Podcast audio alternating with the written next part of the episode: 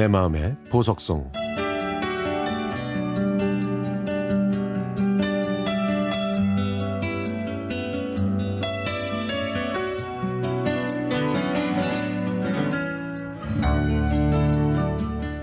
여고 시절 그룹 아하를 좋아했던 저는 소원이와 죽이 잘 맞았습니다. 학교가 끝나고 소원이의 자전거 뒤에 타고 달리면서 저희는 테콘미를 큰 소리로 따라 불렀죠. 학교 앞 분식집에 가면 서로 500원씩 모아서 오징어 튀김 한 접시를 시켰는데요. 서로 더 많이 먹으려고 젓가락으로 다투다가 바닥으로 떨어진 오징어 튀김을 주워 먹기도 했는데 그래도 저희는 깔깔대며 웃었죠. 그랬던 소원이가 지금 많이 아파요. 그래서 제 친구 소원이한테 오랜만에 편지를 써봅니다.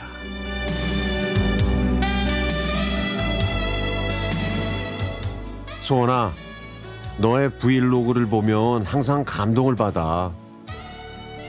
나 같으면 좌절해서 손가락 하나 움직이지도 못했을 텐데, 너는 정말 용감하구나.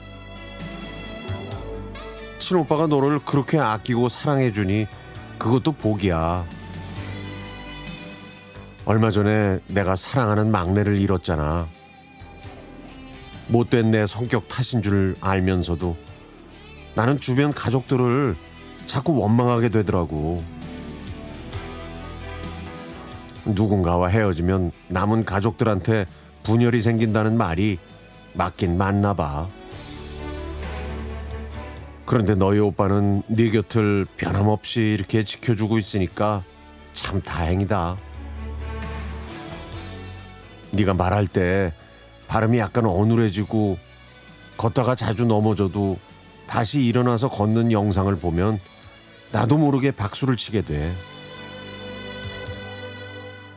소원아, 희귀병으로 고생하고 있지만 넌 분명히 이겨낼 수 있어.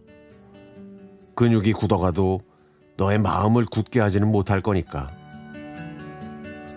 모든 건 마음 먹기에 달려 있다는데 내 마음 속에서 활활 피어나는 그 희망의 불꽃이 너의 육신까지 부드럽게 만들어줄 것 같다는 생각을 했어.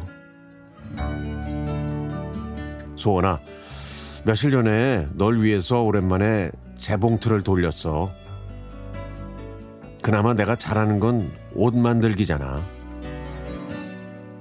네가 여름을 잘 견디고 거동하기에 편할 것 같은 디자인으로 상하 떨어진 세트를 만들었어. 한동안 쓰지 않았던 그런 이유인지 재봉틀을 굴리는 게 좀 어색하더라고. 근데 그래도 금방 익숙해지더라. 이걸 받으면 오빠의 도움 없이 너의 두 손으로 입고 나한테 꼭 인증사진 보내줘. 알았지?